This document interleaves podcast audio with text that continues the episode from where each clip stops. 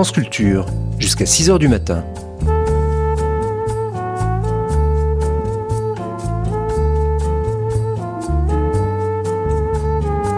France Culture la nuit, une mémoire radiophonique.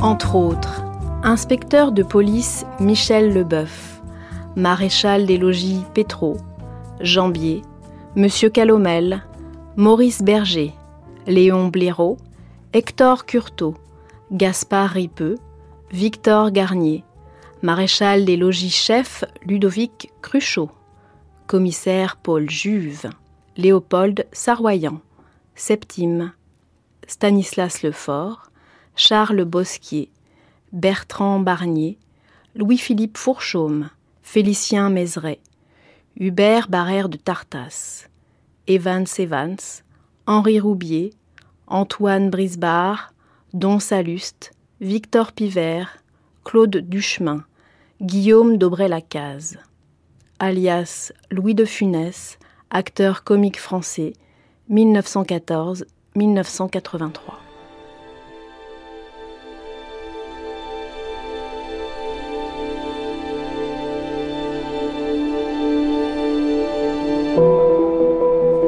Une vie, une œuvre, merci de nous retrouver.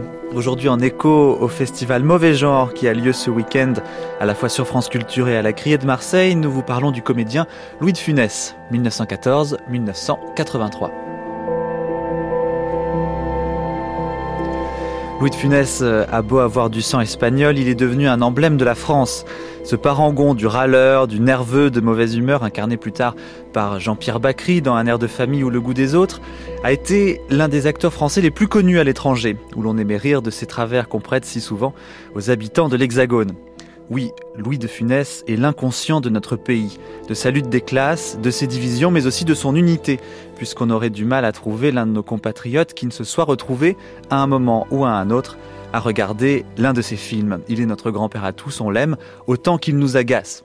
De Funès est donc un fait de société à lui tout seul, mais il est également beaucoup plus que cela, à commencer par un grand acteur comme nous allons tenter de vous le montrer dans cette émission de Mathieu Garrigou-Lagrange et Pascal Raillet.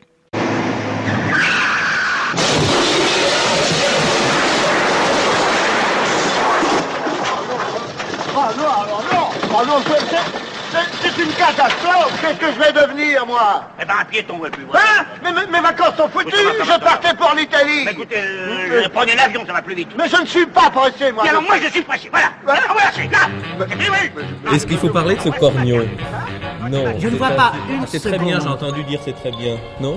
Ah, vous voulez le... Attendez, pourquoi ne pas en parler Pas bien juste. Mais non, faut en parler. On va en parler. Bon, on dit dans la salle pourquoi ne pas en parler. Bien, Le Cornio, c'est un- le film de Gérard Houry avec Bourville et Louis de Funès. Quand on allait voir De Funès, surtout euh, quand on était euh, comme moi en prépa euh, dans les années 68, euh, surtout on ne le disait à personne. Ça, c'était euh, le seul risque, c'était retrouver un camarade qui faisait la même chose que vous. Un très petit acteur, Monsieur De Funès, il fait beaucoup de singeries. Un, un grand acteur, à mon avis, Monsieur Bourville, n'y fait rien. Vraiment, alors c'est la nullité pour moi, ça n'existe pas. Merci Michel Cournot, Jean-Louis Bory. Il y avait Eh une bien, espèce d'interdit familial, je crois. J'ai pensé, moi, Ma mère m'a juré que c'est ma mémoire qui faisait défaut et que je me trompais lourdement, mais je crois qu'il y a eu cet effet de c'est pas la peine de regarder ça, nous on l'a déjà vu, nous parents. Du coup, j'ai l'impression par exemple que La Grande Vadrouille, je l'ai découvert extraordinairement tard, parce que chaque fois qu'on commençait à le regarder, il y avait un moment où l'un des deux parents laissait entendre que ça allait bien, quoi, que c'était quand même la 172e rediffusion et que peut-être on pouvait passer à autre chose. D'un côté, vous avez Louis de Funès, qui fait son numéro d'écureuil cousitique. L'autre côté, vous avez Bourville, qui fait son numéro de Normand de Meuret. Bon. Euh, le scénario est imbécile et euh, débile. Les talents de metteur en scène de M. Gérard Houry, pour moi, restent perdus dans un mystère profond. Bon. Euh, sa nullité de dialogue, il saute à l'oreille. Bon. Direction d'acteur, on n'en parle pas, étant donné qu'il a lancé Louis de Funès sur un rail, Bourville sur un autre rail. De temps en temps, ça se rend compte. Je vous dis que le résultat était absolument extraordinaire. C'est un film qui m'a mis dans un tel état de fureur que si j'avais rencontré quelqu'un à la porte, et particulièrement le metteur en scène, je crois que je serais en ce moment en prison. Merci Jean-Louis. Louis de Funès, que pensez-vous de la critique qui vous est souvent faite? Vous faites de l'humour facile, du rire facile, du rire commercial. Oh, commercial. Est-ce que vous y croyez à ce rire ça, ça veut dire que ça fait venir du monde Oui, déjà. oui. Bon. Chaplin, c'est très commercial, il doit venir beaucoup de monde aussi. Oui. Et vous croyez au rire intellectuel? Ah, ça, c'est redoutable. Redoutable. Oh, alors là, ça, je ne peux pas. Non, mais je sais. Je vais des fois dans des petites, dans des petites séances, des petits films, comme ça, j'entends. ça va pas personne rire. Ça, vous savez. J'aime mieux le rire qui. euh, Non, ça, c'est mon personnage, mon, mon, mon métier. J'aime bien le rire qui part du ventre, qui vous surprend. Quand on s'y attend pas, paf, ça vous est c'est obligé de partir.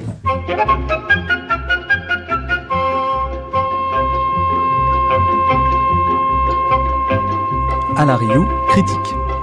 Ce qui fait le succès de De Funès, c'est quelque chose, ça j'en suis absolument convaincu, je l'ai beaucoup regardé, c'est euh, ce qui, vous savez, le, le cinéma est l'art du peuple, on ne le dira jamais assez, et les gens qui tentent d'enlever tout à fait, de délitiser le cinéma, prennent une mauvaise route. Parce que, bon, on peut faire tous les cinémas, mais quand le cinéma a été créé, c'était l'art des domestiques parce que ça coûtait 5 sous.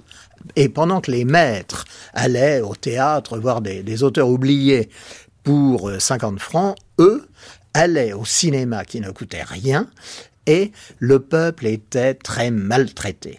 Il l'est encore dans beaucoup de pays.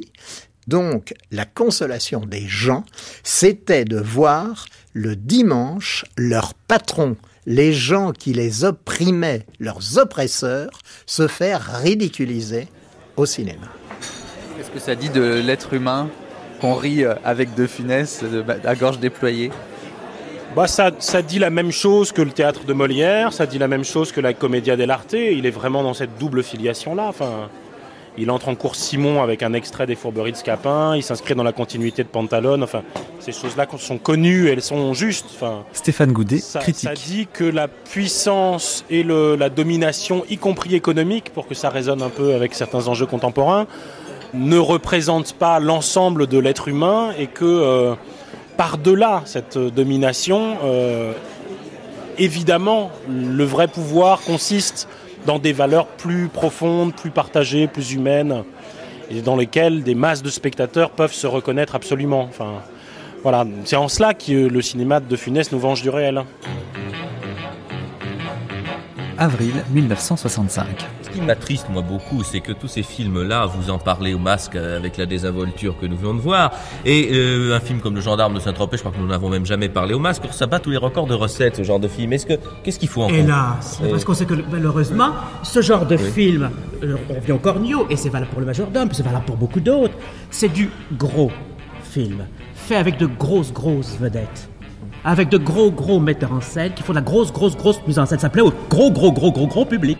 De Funès ne fait pas beaucoup rire les classes supérieures. Et ça, ça le faisait. C'est pas que c'est les classes supérieures qui, je pense pas que ça le dérangeait beaucoup de ne pas faire rire les préfets, mais euh, simplement il se trouvait face à des journalistes perpétuellement ou à des gens qui ne comprenaient pas ce que c'est qu'un saltimbanque. Il atteint euh, des chiffres de fréquentation absolument démentiels. hein. C'est-à-dire que une fois qu'on a enlevé euh, les, les, les, les, les 17 millions de, de spectateurs de la Grande Vadrouille, il lui arrive de faire 10 millions de spectateurs dans l'année euh, avec des Oscars, des gendarmes, des, des, des, des films entre guillemets mineurs. Moi, je pense que Pierre Richard a été un grand comique dans un genre presque plus difficile parce que justement son public, sa cible n'était pas tellement euh, le grand public, mais il a un comique quand même beaucoup plus raffiné, un comique qui s'apparente, c'est un comique qui est pour le, les, euh, les avocats, les, euh, enfin où on voit très bien que ses cibles sont des gens un petit peu excentriques et qui, euh, qui appartiennent à là.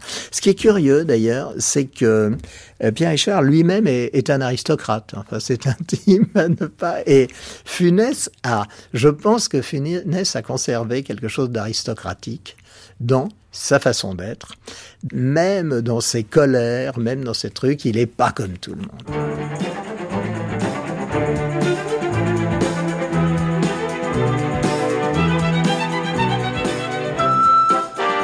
Bertrand Dical, l'histoire de, de la famille de Funès, des parents de Louis de Funès, c'est d'abord l'histoire d'un déclassement. Les de Funès sont des gens qui ont un peu raté leur vie. Euh, et ça va marquer profondément la, psyché et même la carrière de Louis de Funès. Sa mère euh, appartient à une très grande famille. Son père est un petit avocat, un avocat euh, qui manifestement n'a pas énormément de talent, sinon celui de séduire les jeunes filles. Il a une absence totale de pied sur terre. C'est un véritable aristocrate. C'est un avocat qui s'appelle de Galafa et qui est un aristocrate espagnol qui se retrouve en France avec sa, euh, sa femme, son fils et d'autres filles. Qu'il a, qu'il a enlevé en fait. oui, oui, oui. Alors déjà un premier geste d'Hidalgo, il va enlever sa bien-aimée, c'est magnifique. C'est peut-être pour ça d'ailleurs, c'est peut-être la cause de cette fuite. Ça, c'est, on ne peut plus romanesque, mais c'est très beau. Le père de Louis de Funès se fait courtier euh, en pierres précieuses, donc il se fait avancer l'argent euh, d'un magnifique lot d'émeraudes pour les proposer comme ça à de riches clients. Un jour, un client arrive, lui dit, bah écoutez, passez les moi, je vais les montrer à ma femme. Et naïvement, il lui passe le paquet d'émeraudes. Et évidemment, il ne revoit jamais le client. Il est ruiné, mais totalement ruiné, parce qu'il a pour une, fortune euh, d'émeraudes. Donc, il, il, rate sa vie, et il rate tellement sa vie qu'un jour, on retrouve une lettre avec son veston, son chapeau et ses chaussures posées au bord d'un quai donc on en conclut qu'il s'est suicidé. Mais non, il s'est pas suicidé. Il est parti tenter sa chance au Venezuela. Au Venezuela, il n'a pas fait fortune, il a attrapé la tuberculose. Et sa femme est allée le chercher au Venezuela, la ramener malade, agonisant. Enfin, il, y a quelque chose d'à la fois pathétique, grandiose, minable, affreux, et en même temps totalement hors de normes dans l'histoire des deux Funès. C'est la théâtralité absolue de Madame de Funès-Mère qu'on ne peut imaginer que, sur les marchés en train de protester. Euh, la façon de, de l'a décrite, c'est un pendant féminin d'Anna Magnani. Et un pendant espagnol d'Anna Magnani. Et euh, donc elle lui a enseigné cette espèce de, de théâtralité sans humour parce qu'elle n'avait pas d'humour. C'est ça qui est formidable. C'était là euh, une dame très très premier degré. C'est une diva un petit peu? Oui une espèce de, de diva domestique très très premier degré et qui euh, théâtralisait absolument tout. Euh, fais voir tes ongles, il sort. C'était ça. Et alors, ça a donné à, De Funès cette espèce de d'idée que la fureur est normale, enfin que la, fureur euh, méditerranéenne théâtralisée donc est, est, une chose normale. Souriez, bon sang Souriez C'est pas mal. Allez-y, vous, vite C'est pas mal. Allez-y. Non, bon sang, revenez ici. Je vous ai dit cent fois de vous tenir, tenez comme ça, autrement, comme ça, naturel, normal, là.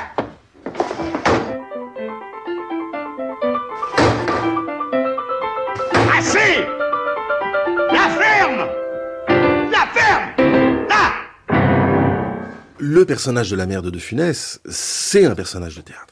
C'est une femme qui pousse des grands cris, qui dit qu'on l'assassine, que ses enfants veulent sa mort, et du coin de l'œil, elle regarde bien si tout le monde l'observe, si tout le monde... Euh, voilà, si, elle, elle a un regard d'acteur sur son public quand elle est en train d'enguirlander ses enfants. Et De Funès dira, c'est colère, c'est sa mère.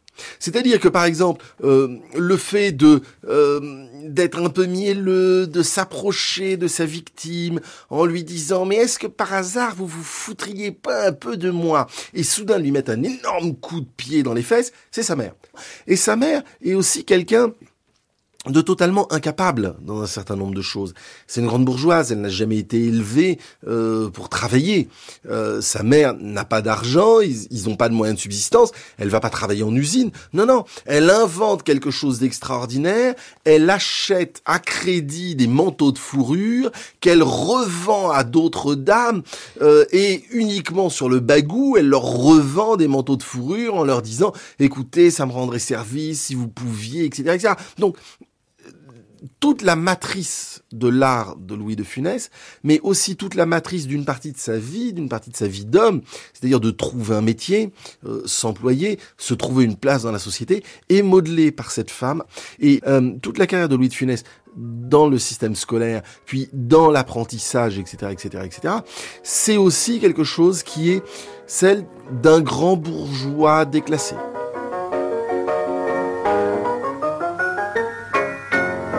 Enlever, ça. Ben, ça vous plaît, j'espère. Tous vos airs sont d'une gaieté extraordinaire.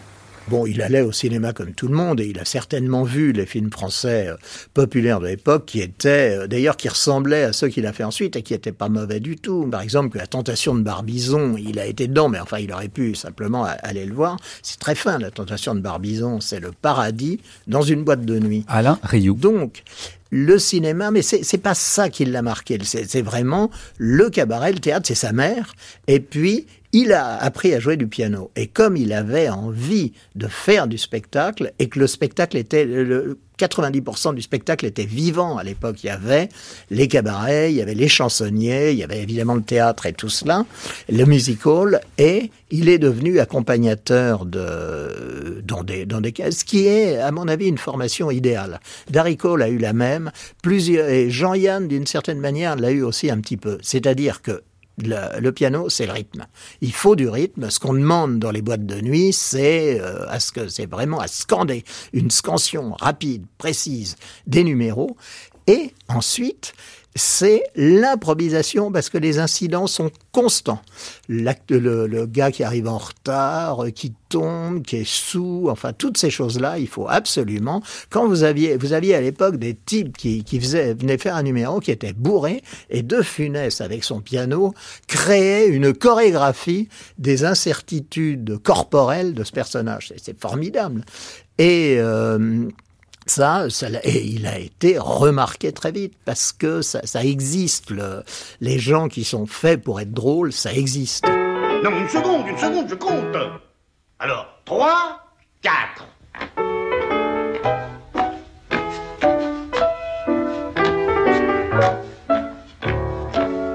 J'ai fait un an de piano au collège de Coulommiers longtemps et c'est tout. Mais j'avais de l'oreille et je jouais et je me débrouillais pas mal. Je suis arrivé à connaître au moins 200-300 morceaux. Et je jouais dans des, dans des boîtes la nuit. Mais je jouais seul parce que je pouvais pas jouer avec un orchestre, je savais pas chiffrer. Ah oui, Alors je jouais seul dans des restaurants, dans des bars. Et je voudrais, j'aurais bien voulu faire un film là-dessus, où, j'aurais été le patron du bar, pas le pianiste.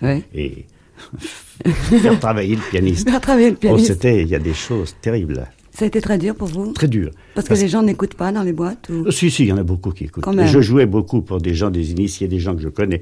Et puis j'arrivais quand même, à une certaine façon, si quelqu'un commence à s'engueuler, parce que dans les bars, il, y a il se passe des ah, choses bizarres. Hein. Oui, oui. Il y a toujours, un, on n'est pas loin de la bagarre. Commence, euh, hein, oui. Il y en a, il y en a un.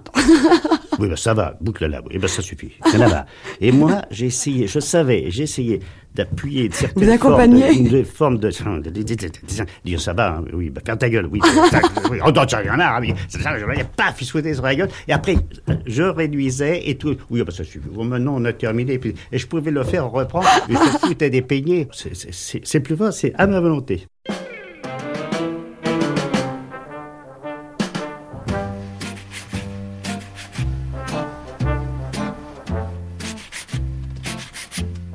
A déjà quelque chose qui est de l'ordre du comique chez De Funès, mais il y a toujours eu ça. C'est-à-dire que quand il est au collège, on le punit.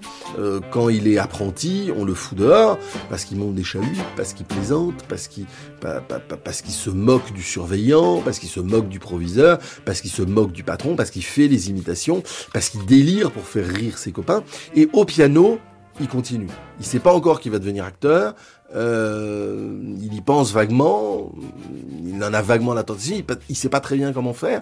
Mais en tout cas, euh, il y a déjà dans le De Funès pianiste, disent les témoins, un peu euh, déjà les, les, les, premiers signes du De Funès comique. Alors, il va essayer un moment, il va aller au cours Simon euh, à la toute fin de la guerre, et dans les cours de théâtre, il se révèle qu'il est très mauvais.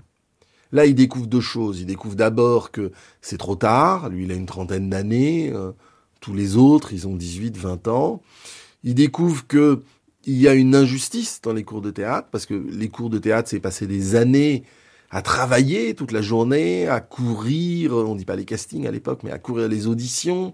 Donc il comprend bien que socialement, il peut pas se lancer dans la carrière.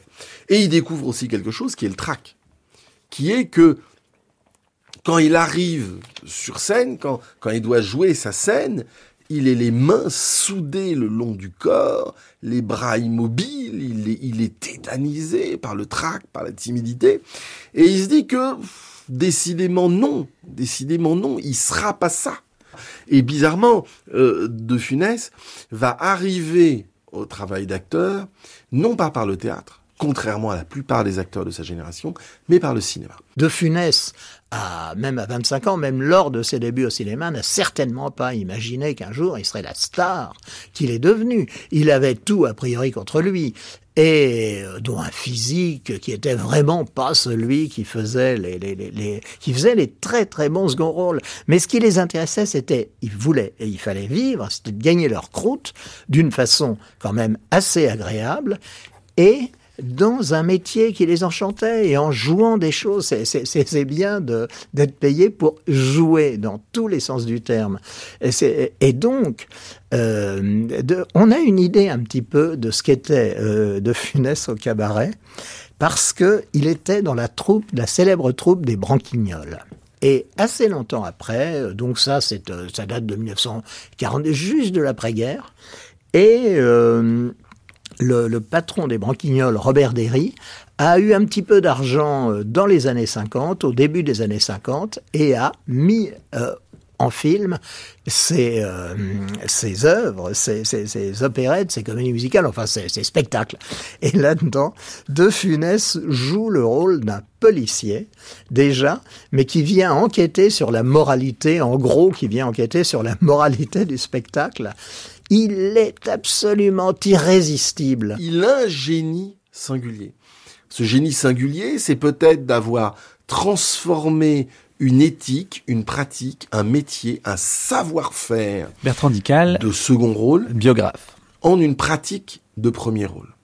C'est-à-dire que il veut occuper tellement l'écran que ce qui fait comme second rôle, avec des petits clins d'œil, avec des petits gestes, avec des, petites mimiques, va finir par occuper tout l'écran. Et ça devient le gendarme de Saint-Tropez, ça devient Fantomas, ça devient le Cornio, ça devient la Grande Vadrouille, ça devient ces films-là. Parce que ce personnage, on le trouve dans La vie d'un honnête homme de Sacha Guitry euh, derrière Michel Simon. Il est en train de servir la soupe au sens propre. Hein. Il joue le rôle du valet de chambre, il sert la soupe. Michel Simon est au premier plan. De Funès passe avec la soupière, puis il s'arrête, puis il fait une grimace, puis il fait demi-tour, il repasse avec la soupière.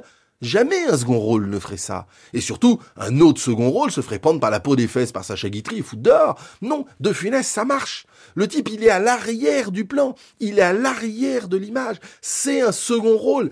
Eh ben, il fait rire. À ce moment-là, on est en train de discourir euh, sur la grandeur de la bourgeoisie. Et lui, il fait le valet de chambre au fond. Et au sens propre, il fait le clown, il fait l'idiot. Si par malheur, il perd sa place, si on le remplace, je serai pas inquiet.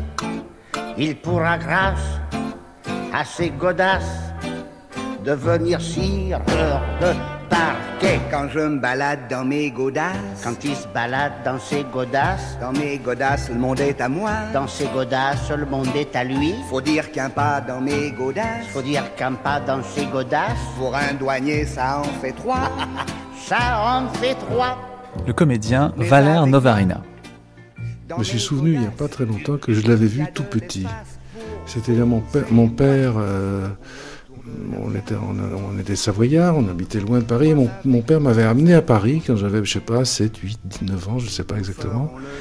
Il m'a amené, je crois, au théâtre La Bruyère, voir les branquignoles ou, quelque chose comme ça. Et j'étais tout petit et j'étais complètement euh, plié en deux de rire pendant toute la présentation. Mon père en était gêné. Et après, j'ai retrouvé Louis de Funès. à Tonon, on l'a beaucoup vu dans les films. On, l'a vu aussi apparaître, jouer dans des tout petits rôles dans les films. Un croque-mort, je me souviens, je sais plus. Puis des rôles de plus en plus importants. Et puis je l'ai vu en vrai dans, dans Oscar et j'étais euh, vraiment frappé, disons, par. Euh, ça peut sembler paradoxal, par l'économie de son, jeu. C'est-à-dire les, les, les, périodes de paroxysme, les périodes où il est euh, espèce de suracteur, une surmarionnette tout à fait extraordinaire, venait à des moments très précis. Et le reste du temps, on attendait ces moments, il y avait des, des, ralentissements, des, des, et tout d'un coup l'excès, et il y avait aussi l'économie pendant tout, tout, un acte ou plusieurs scènes. Et cette euh, science de la de, l'effort, de la floraison d'un feu d'artifice corporel et puis du, presque rien pendant longtemps, le contact comme ça euh, corporel qu'on peut avoir avec un acteur a été décisif dans la sensation que j'ai eue qu'il y avait quelque chose au théâtre de l'ordre du, du sacrifice. Il prend le temps de sa crise de nerfs. C'est jamais l'emballement, l'emportement. C'est jamais un emballement. Et très souvent, on voit euh, De Funès dans l'emballement, alors que c'est pas ça, parce qu'on on attend l'excitation finale. Non, De Funès, c'est toute une durée. Lorsque vous euh, travaillez vraiment, dans que, vous débutez au plus bas de l'échelle, vous avez un apprentissage absolument formidable parce que vous faites rire des publics qui sont pas venus pour ça. C'est très frappant avec Chaplin. Euh, dans le musical anglais, il y a eu des films sur Chaplin, il y a les mémoires de Chaplin, et on voit qu'il jouait devant une salle, un auditoire qui n'était pas venu pour ça, ou qui était venu pour le chambrer. Et euh, les gens saucissonnaient, buvaient, draguaient les fils, on n'avait rien à foutre. Ça, c'était comme au XVIIe siècle. Et euh, Chaplin et avait appris, il les domptait. Et Funès les domptait aussi. Ce qu'on observe quand même euh, depuis les grands comiques, je ne parle pas que des burlesques américains, et puis nous on a Max Linder au départ, hein, qui est une espèce de Chaplin avant la lettre. Olivier Mongin de la revue Esprit. Le comique, il arrive toujours un peu de la scène. Et le comique qui forme énormément les comédiens, d'ailleurs ça manque aujourd'hui. Le comique, d'ailleurs ça vaut pour euh, Poire et Serrault, et je pourrais citer dix autres noms. Euh, c'est des gens qui sont formés par le cirque, par le musical et par le théâtre. C'est des gens de corps, c'est des gens de scène. Et aujourd'hui, on voit très très bien. Le, les, bons comiques aujourd'hui, c'est des gens venus de la scène. Le problème, c'est qu'à un moment, ils vont se faire manger par le cinéma ou la télévision qui les forme. Je pense à Félag, à Gad Elmaleh, etc.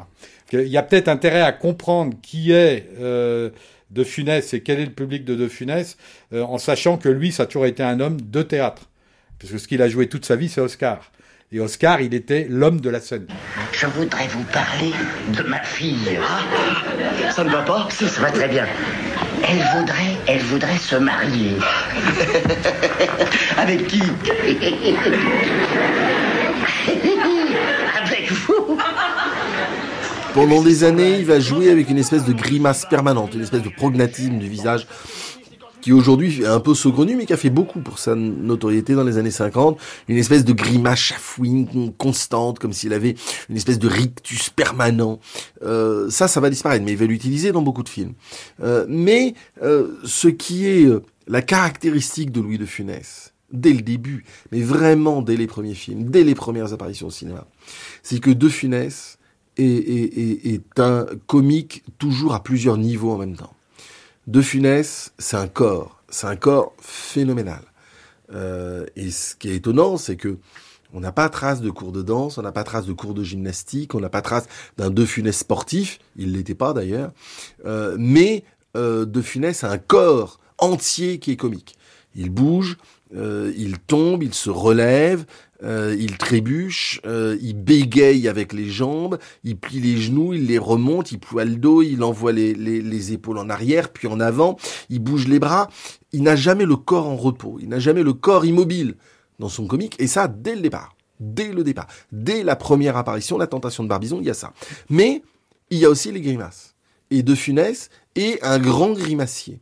Et c'est ça qui est assez étonnant. C'est-à-dire que De Funès, c'est euh, les grimaces de Darry Cole plus le corps de Pierre Richard. C'est les deux en même temps. C'est quelqu'un qui est à la fois euh, Charlie Chaplin, Stan Laurel et Oliver Hardy. Il, il, joue sur toute la gamme de ses comiques et dès le départ.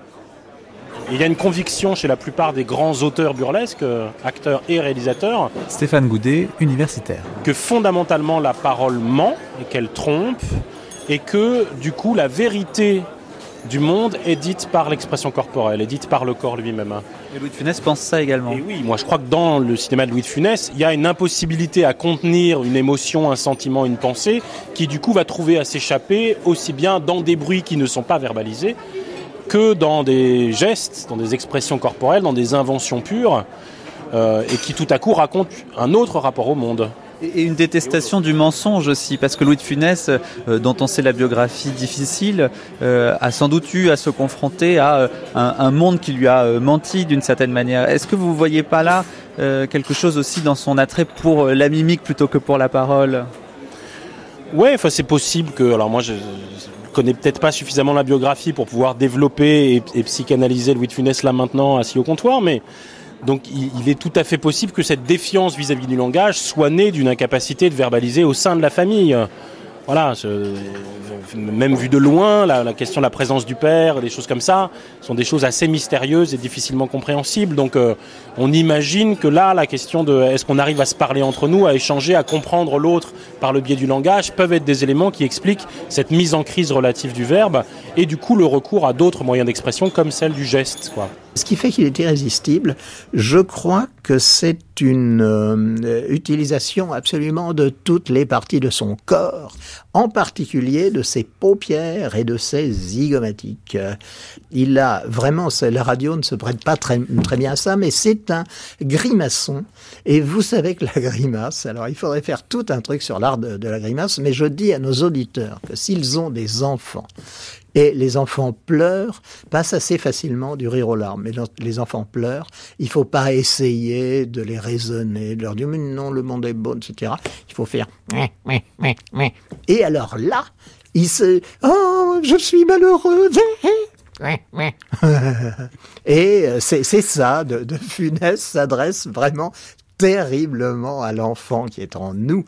Et je crois que un des plus beaux, euh, un des plus beaux éléments qui demeure, qui reste perpétuellement chez les humains de qualité, c'est l'esprit d'enfance. Les humains de qualité sont évidemment, premièrement, ceux qui nous écoutent, deuxièmement, tous les autres. Comment est morte votre femme?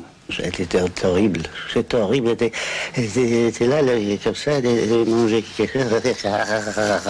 Et puis elle s'est précipitée, qu'on fait toute rouge. Paf Il a éclaté. Épouvantable. Épouvantable. A éclaté. En avait partout. Horrible. Elle n'a pas souffert. Du tout, du tout. Les clowns ont toujours envie d'être autre chose que des clowns. Et souvent, ils le sont magnifiquement, donc, comme Rémul l'a été, comme Coluche l'a été, mais à condition d'avoir vraiment de beaux de beaux films, de beaux, on peut leur proposer euh, de, de belles pièces ou de beaux films, et euh, De Funès a vraiment terriblement été coincé. Ça, c'est le grand défaut de De Funès. Il a été, euh, il a eu peur de perdre son public. Il a été coincé. Et lorsqu'il a euh, manifesté des ambitions, c'est son avare qui n'est pas un bon film parce que il, il, n'a pas du tout la profondeur de, de, de Molière. Il n'a pas la profondeur de la pièce.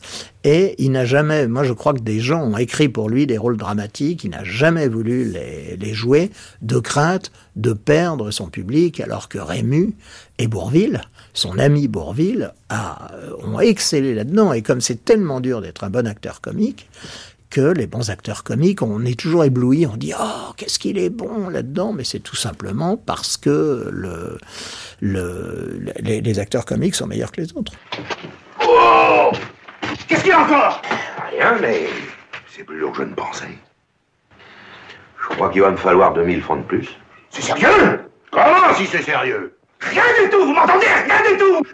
Janvier 2000 francs! Rien du tout! Je lui casse la gueule! Janvier, je veux 2000 francs, janvier 45 rue Oui, oui, on le sait Plus un franc, plus un sou! Mais laissez-moi le descendre Janvier Janvier Il y a le, le film de Lara qui s'appelle La traversée de Paris, qui est quand même quelque chose d'étonnant, dans lequel Funès est pratiquement moins. Il est drôle, mais il est presque moins drôle que Gabin, qui braille Jamblier, 28 rue Poliveau. Et j'aime beaucoup de Funès dans les rôles comiques, mais qui ne sont pas euh, tirés vers le burlesque, qui sont pas. Après ça, on a écrit vraiment sur mesure des euh, films qui étaient destinés à, à, être drôles pour lui. Et franchement, La Grande Badrouille, qui est considérée comme son absolu chef-d'œuvre, sur le plan du comique, c'est quand même un petit peu, euh, un petit peu euh, rater. Enfin, le, le, grand moment, c'est un ronflement. Il doit dormir dans un lit avec un monsieur et il ronfle. Ou le monsieur ronfle, je sais pas quoi. C'est, euh, c'est difficile d'en rire quand on a aimé, euh, je ne sais pas moi, la traversée de Paris. Mais la traversée de Paris, Alain Rioux, c'est pas du tout, du tout un film comique. Non. Pas du tout. Il est le moment. Il est quand même assez drôle. Dans le, il fait un personnage cynique, mais vrai. Si vous voulez, tout ça, c'est une question de vérité. À la limite, son délicieux braconnier de euh, Ni ni connu, on peut y croire. Les braconniers de la campagne, on peut l'admettre totalement. À l'extrême, extrême rigueur, on peut admettre son gendarme, et encore, je crois pas, il y a une hiérarchie, il y a un ministère, je crois pas qu'il resterait longtemps gendarme, mais on peut absolument croire à la traversée de Paris, à Jambier, dans, dans ce film, et on peut pas croire une seconde au, chef d'orchestre de, la Grande Vadrouille. Il n'y a rien, ça, il n'y a pas d'élément humain. On peut un petit peu plus croire à ce film délicieux qui s'appelle La folie des grandeurs parce que c'est d'après Ruy Blas, c'est qu'il en reste quand même toujours quelque chose, des grands auteurs derrière. Mais euh, le, le comique auquel on ne croit pas, est un comique qui divertit, bon, ça peut être extrêmement... Mais ça ne reste pas. Est-ce que c'est pas un défaut alors de, de Funès Bien précisément?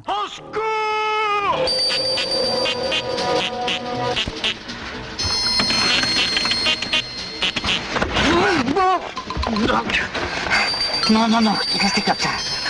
Non, ne bougez pas Attendez, Et Sur un arbre perché, c'est un film extrêmement curieux, Louis de Funès. Qu'est-ce que vous voyez euh, qui part en fait d'une histoire extrêmement dramatique. euh, qui devait être tournée par Yves Montand et Annie Girardot sur un, un- un- un système euh, extrêmement dramatique, qui est l'histoire d'un type qui est en voiture. euh, alors à l'origine c'était avec sa femme, puis finalement ça sera pas sa femme, mais ce sera un autostoppeur et une autostoppeuse. Euh, il est euh, euh, au bord de la Méditerranée, la voiture dérape et tombe dans le vide. Sauf que entre le haut de la falaise et la mer, il y a un arbre, et la voiture tombe dans l'arbre. Et la voiture reste bloquée sur cet arbre, à quelques dizaines de mètres au-dessus de la mer, euh, et comme ça, ils sont là, dans cette décapotable, dans cette voiture. Parce que De Funès a fait un, un- choix en, en lisant le scénario, dont il ne comprenait peut-être pas les conséquences. C'est-à-dire que la voiture est sur l'arbre. Donc la voiture, si on bouge trop fort, la voiture risque de tomber.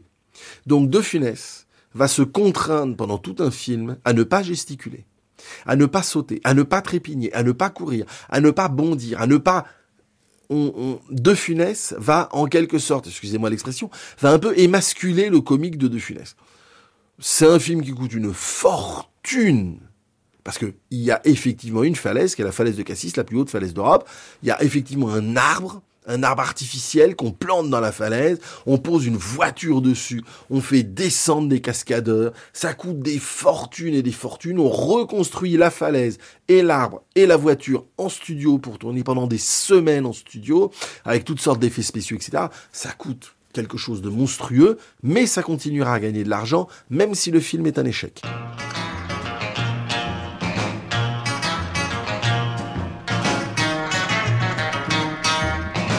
Comment va-t-il vivre mai 68 Mais 68 est, pour De Funès une vraie épreuve, mais pour des millions de Français, c'est une vraie épreuve.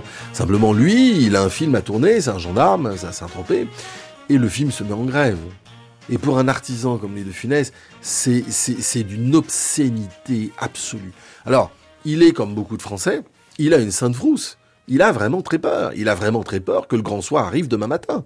Il prend au premier degré hein, tout- toutes les déclarations qu'on entend à l'époque, qu'on va abattre le vieux monde, qu'on va crever les bourgeois. qu'on Voilà, il, se sent pas tout à fait l'aise sur ses fémurs, comme dit Georges Brassens. Et effectivement, il sera parmi ces millions de Français euh, qui, aux élections euh, du début de l'été euh, 1968, vont faire une chambre introuvable euh, à l'UDR et aux gaullistes. Euh, Il faisait entendre toujours une autorité, autorité impossible.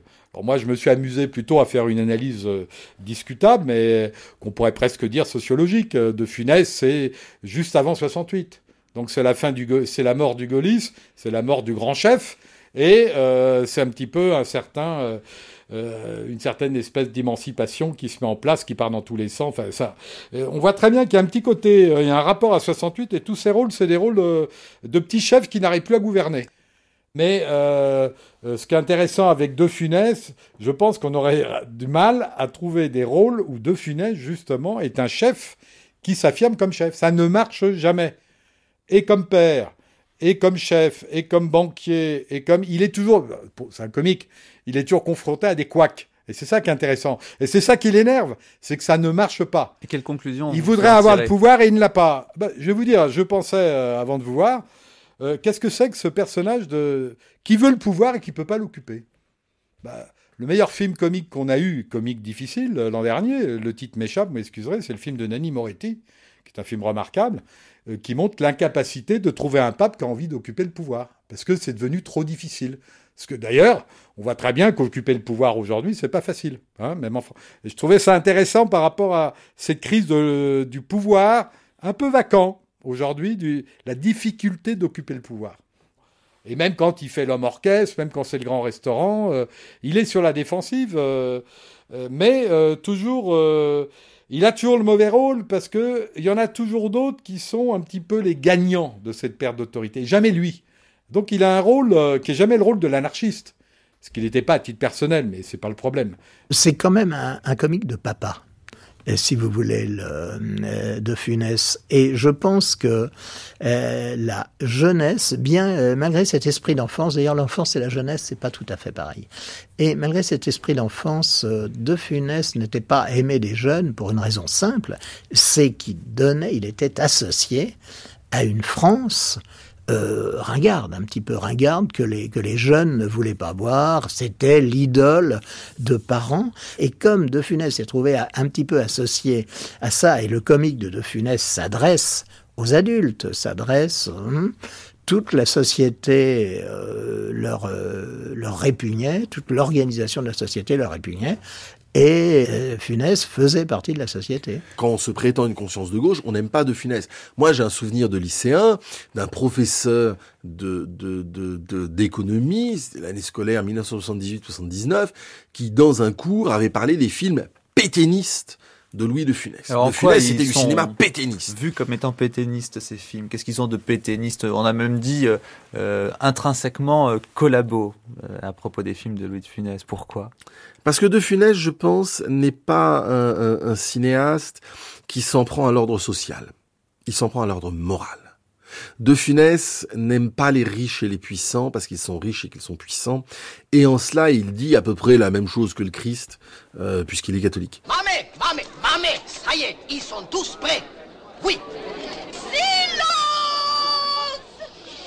Silence Ravi Jacob Elle va danser Rabbi Jacob sait très bien danser.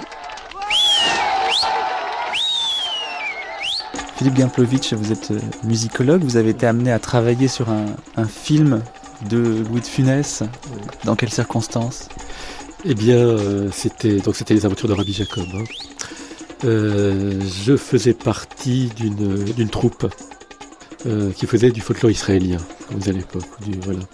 Et je dirigeais l'orchestre pendant un moment, et euh, 72 à peu près, à dire 72. Et un jour, à une répétition, alors on était prévenus naturellement, sont arrivés Gérard Houry, Michel Morgan et, Louis de Funès. Donc c'était après la Grande Vadrouille. C'était après euh, le Cornio.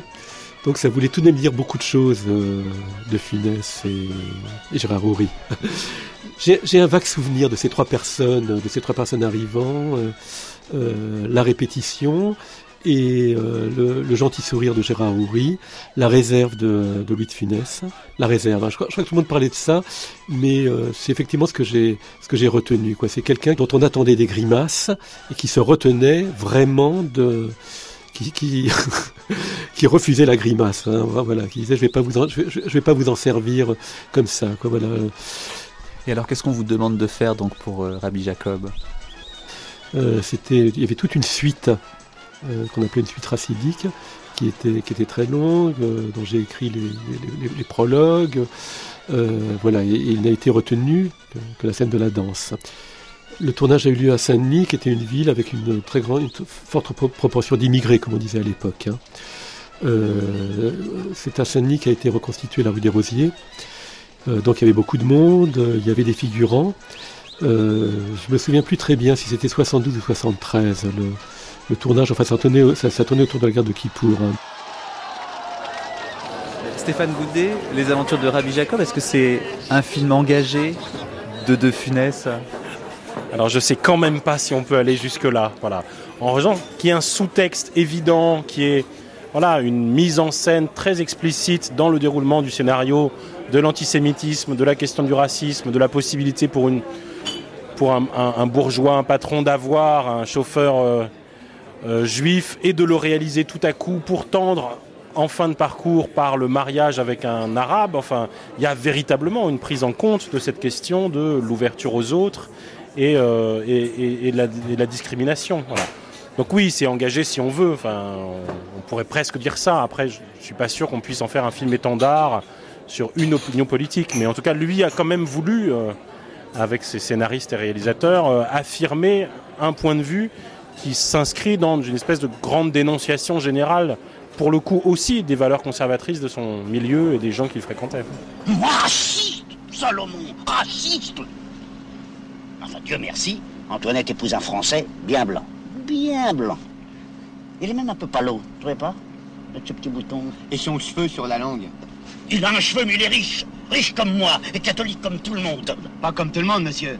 Parce que moi, par exemple, je suis juif. Vous êtes juif? Comment Salomon, vous êtes juif? Salomon est juif. Oh Et mon oncle Jacob, qui arrive de New York, il est rabbin Mais il n'est pas juif. Pas si. Mais pas de votre famille? Si. Hmm. Tout ça fait rien, je vous garde quand même. Pour Rabbi Jacob, il faut se rappeler qu'il a été fait à une époque où euh, il y avait ce qu'on appelle un antisémitisme résiduel, enfin ce qui est devenu maintenant un racisme plutôt anti-islam, était à l'époque, même dans le peuple, il y avait un reste de d'antisémitisme et euh, il a euh, assez superbement, par le comique, il a assez superbement, c'est même pas tellement culpabilisé les gens qui l'étaient, mais c'est mis en avant euh, ce thème qu'il était très difficile, ce lièvre qui était très difficile de soulever autrement et qui faisait l'objet de discussions chez les philosophes, chez les sartriens, chez les, et même dans, les, dans la, la, nation, la partie supérieure euh, culturellement de la nation, mais qui est devenu, enfin qui a, ça a à la fois fait prendre conscience aux gens de l'existence de l'antisémitisme et du caractère inacceptable de l'antisémitisme, mais c'est vraiment bouffon. On n'oserait plus le faire aujourd'hui. Les juifs s'y opposeraient, je le crains les, parce que il y a une, on rit un petit peu de la religion, on rit un petit peu, enfin pas de la religion, mais des, euh, on rit des rites. On peut faire des films drôles avec des prêtres, avec d'ailleurs les, les premiers films de Funès ne s'en privent pas. Et euh, les branquignoles dont je vous parlais, le truc comme ça, il y a toujours des curés ridiculisés ou des moines emportés par la corde de la cloche. Ça correspond à peu près à ce qu'a fait Funès avec son rabbin de Funès très déférent aussi dans un monde qu'il ne, qu'il ne connaissait pas. Bon, voilà. Et on l'a emmené euh, dans, une, euh, dans une synagogue, voir comment ça se, passait, quoi, pour, que, qu'il s'habitue. Et dans une, de ces synagogues, un monsieur s'est approché de lui et le regarde de près. Donc il est arrivé, il avait un chapeau évidemment. Il lui dit, euh, sans doute avec un accent yiddish, j'ai tout de même l'impression de vous avoir. je vous connais. Et euh, de finesse, euh, écoutez, je ne sais pas. Euh, l'autre le regarde encore attentivement pour dire Ah bon, j'ai dû vous rencontrer dans une autre synagogue. Enfin, aujourd'hui, je regarde d'extrêmement de gentil, quoi. Voilà, vous voyez, de profondément gentil et de quelque chose qui, qui fait espérer, quoi.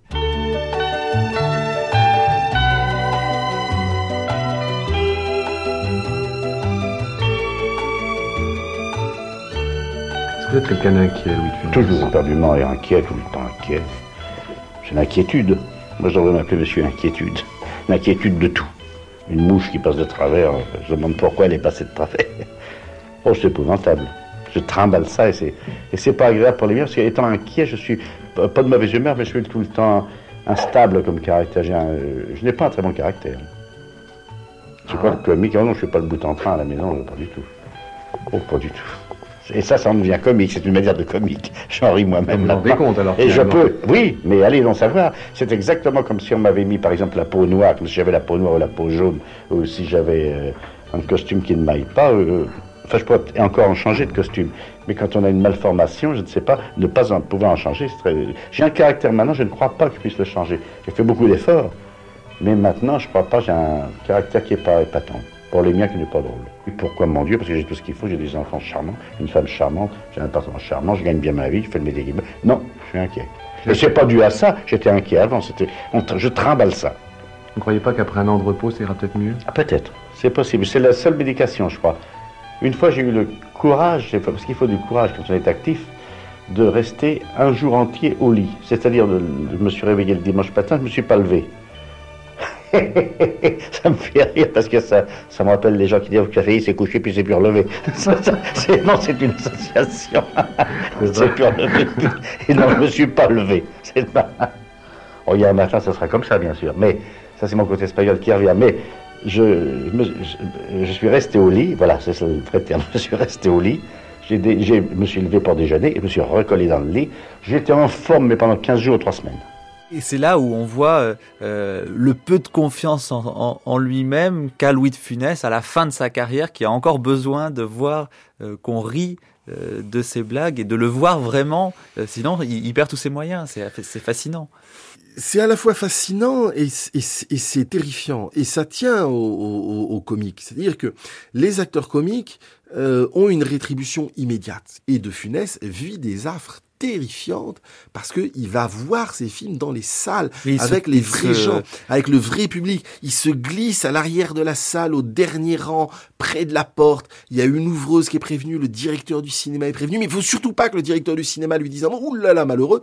Et il y a comme ça quelques cinémas dans Paris où il va voir ces films. Alors, ses proches, sa famille, son producteur, ils sont allés avant reconnaître les lieux, on a chronométré le trajet, et donc la voiture s'arrête au bord du trottoir, quand la séance est déjà commencée, De Funès rentre, il a un énorme cache-colle, même si c'est au mois d'août, un énorme cache-colle, une casquette, il se cache un peu, il arrive, il rentre dans la salle au dernier moment, et puis dès que le générique commence, le générique de fin commence, hop, il sort pour ne pas être vu. Et il voit tous ces films comme ça. Et il les voit même plusieurs fois pour voir où les gens rient, pourquoi ils rient, comment ils rient, à quel moment ils rient. Est-ce que c'est des vieux, est-ce que c'est des jeunes, est-ce que c'est des femmes, qui est-ce qui rit? Et il analyse comme ça son travail, avec une angoisse et une conscience professionnelle, disons-le, si on veut dire ça noblement, mais c'est surtout une angoisse terrifiante. Et il le reconnaîtra, il le dira, et chacun le sait, c'est l'angoisse qui le tue. Dans Oscar, ce qui m'avait aussi beaucoup frappé, comment dire, c'est que... Valère Novarina. Il en donnait au public pour plus que son argent. C'est-à-dire que j'ai une espèce de petite théorie personnelle que j'ai pas encore trop trop euh, exposée jusqu'ici, qui, qui, est apparue à ce moment-là, c'est que le, son public c'était des dames envisonnées ou des gens qui avaient mangé de la choucroute avant d'aller au théâtre. Dans le fond, ils en demandaient pas tant. Il venait, il venait voir Louis de Funès et voilà, Louis de Funès en a fait un peu moins. Il, aurait fait ça un peu à l'économie, ils auraient été contents. Tout. Mais lui, il y avait une sorte de, de, de sacrifice d'aller au-delà de la demande. Et pourquoi Par générosité ou pour autre chose? Peut-être l'offrande, l'offrande du corps humain. C'est de, de, de, de, cette euh, observation d'Oscar et d'autres pièces que j'ai vues, La valse etc., qui, qui est devenue. Et puis ensuite, j'ai vu ça chez d'autres acteurs cette idée de, que le théâtre comme lieu d'offrande, offrande du corps, offrande du corps démonté et remonté et offrande de la parole, offrande d'une sorte de danse parlée offerte à ceux qui sont là.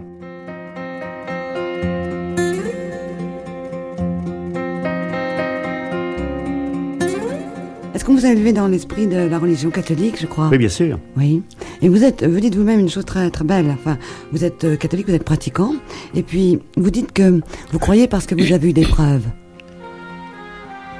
Oui, j'ai eu des preuves. Mais je ne vais pas les raconter ici.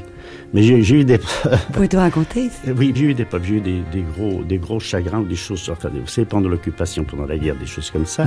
Et j'ai prié, j'ai prié. et je me rappelle, j'avais prié aussi, et, mais je, je, crois aussi en une autre chose, je crois que ceux qui nous ont quittés sont à côté de nous. Euh, comme ça, ils viennent. Vous les appelez, ils viennent. Comment peuvent-ils agir? Ils agissent, ils agissent. Et, et, plusieurs fois, dans des deux, trois, quatre fois, dans des choses très graves, très graves, j'ai imploré, j'ai imploré, parce que il le fallait. Et mais dix minutes, cinq minutes après, c'était parti. Donc c'était parti. Je ne m'en foutais pas, mais je ne souffrais plus.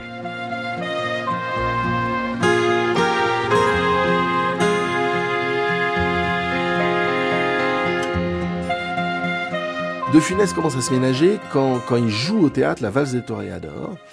73-74, c'est une dépense d'énergie absolument phénoménale. hein. C'est une pièce d'Anouilh. Il, il a carrément rallongé de, de, de 45 minutes ou une heure la pièce, tellement il improvise. Il, euh, y a un moment, il, il- il doit prendre des sabres qui sont pendus au mur, et à ce moment-là, dans la pièce, euh, il y a deux machinistes qui se pendent de l'autre côté du décor pour tenir le décor, parce que De Funès arrache les sabres, les si violemment qu'au répétition, il a fait tomber le décor. C'est un décor qui pèse 300 kilos quand même. hein. Donc, De Funès, c'est- un monstre. Et- et- et un jour, bah, il a très mal dans le bras, euh, et puis il a mal dans la poitrine, et puis le cœur ne s'arrête plus, et puis il est très mal, et le médecin vient et lui dit, bah écoutez, vous vous arrêtez. Et il s'arrête pendant une quinzaine de Alors là, jours. ça va le soulager en fait, euh, très étrangement. Alors, il va se dire ah bah c'est fini, euh, enfin il la retraite. il, il- il- il finit, il finit la valse des toréadors. Il décide de, de, de ne pas accepter de tournage parce que De Funès tourne à peu près en permanence. Il prend jamais plus d'un mois ou un mois et demi de vacances. Il décide d'attendre plusieurs mois avant de tourner le Crocodile, qui est un énorme projet, un gigantesque projet avec Gérard Rouy, qui, qui, qui serait à l'époque le plus grand budget de l'histoire du cinéma français. Et là, pendant la préparation du film, le film n'est pas encore commencé, il a un infarctus. Et là, sur son brancard, il se dit, voilà, les emmerdements sont finis. Et De Funès le dira dans plusieurs interviews, il le dira pas qu'une seule fois. C'est le seul moment de sérénité de Louis De Funès depuis qu'il est rentré dans la carrière du cinéma. C'est-à-dire que, soudain, il se rend compte que ah ben le cinéma n'a plus d'importance et tout va bien. Et ça va changer quand même la vision de Louis de Funès sur le cinéma, ça va changer sa carrière, ça va changer son rapport lui-même à son jeu, ça va même changer son jeu. Et dire que De Funès, à partir de là, et le film suivant c'est L'aile ou la cuisse, euh, De Funès va jouer sur un rythme un petit peu moins frénétique, un petit peu moins cinglé, va progressivement essayer d'apporter des, petites nuances d'émotion ou de gravité dans son jeu. C'est un peu trop tard, c'est un peu trop tard commercialement, c'est un peu trop tard artistiquement, c'est un peu trop tard à beaucoup de points de vue, mais c'est vrai que l'infarctus de, de, de, Funès en 1975, c'est la fin d'une certaine carrière de Funès. Il y a d'autres films après, mais euh, c'est la fin euh, d'un certain âge d'or, c'est évident, même si commercialement, et ça on l'oublie, les derniers films de Louis de Funès, qui sont loin d'être des chefs-d'œuvre, disons-le tout net, sont quand même des succès euh, commerciaux absolument gigantesques.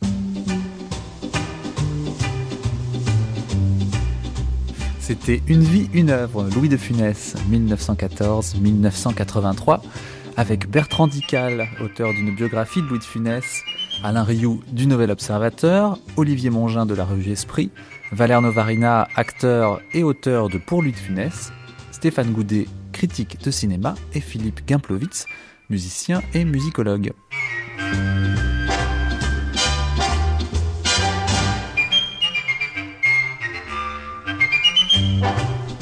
Si vous aviez pu lui poser une question à Louis de Funès, euh, qu'est-ce que vous auriez voulu lui demander? Qui m'explique un petit peu, peut-être, mais après tout, c'était bien qu'il puisse pas le faire non plus, une petite phrase mystérieuse de lui que j'avais découpée, je crois, dans François. Petite phrase d'un paragraphe et que j'ai- portée dans mon portefeuille pendant très longtemps. Et cette petite phrase, je la montrais autour de moi, comme ça je disais, de qui, est cette phrase sur le théâtre? Alors on disait, ça c'est d'Alain Cuny. Non, ça, doit être d'Artaud. Non, c'est Nietzsche. Eh ben, non, c'est Louis de Funès. Il y avait une phrase tout à fait extraordinaire. Et après, donc je ne l'ai pas rencontré, j'ai pas pu parler avec lui, mais dans le fond, après sa mort, je l'ai je l'ai un peu fait parler à ma façon, c'est-à-dire dans les pour Louis de Funès que, que j'ai écrit après sa mort, il est devenu un peu mon, mon Zarathustra. C'est un peu Also sprach Louis de Funès.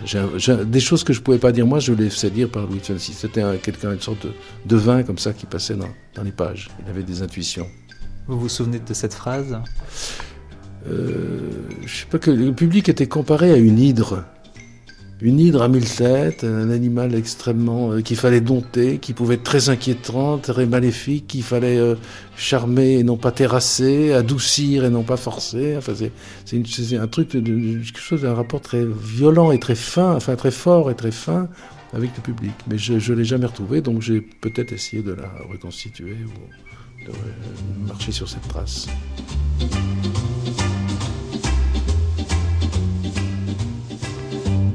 Et à la prise de son, il y avait Benjamin Chauvin et Frédéric Quérou. Au mixage, Pierrick Charles, Alina Marine Decamp.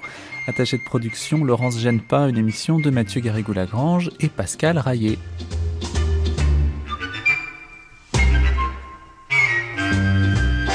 Une vie, une œuvre consacrée à Louis de Funès a été diffusée pour la première fois le 17 novembre 2012.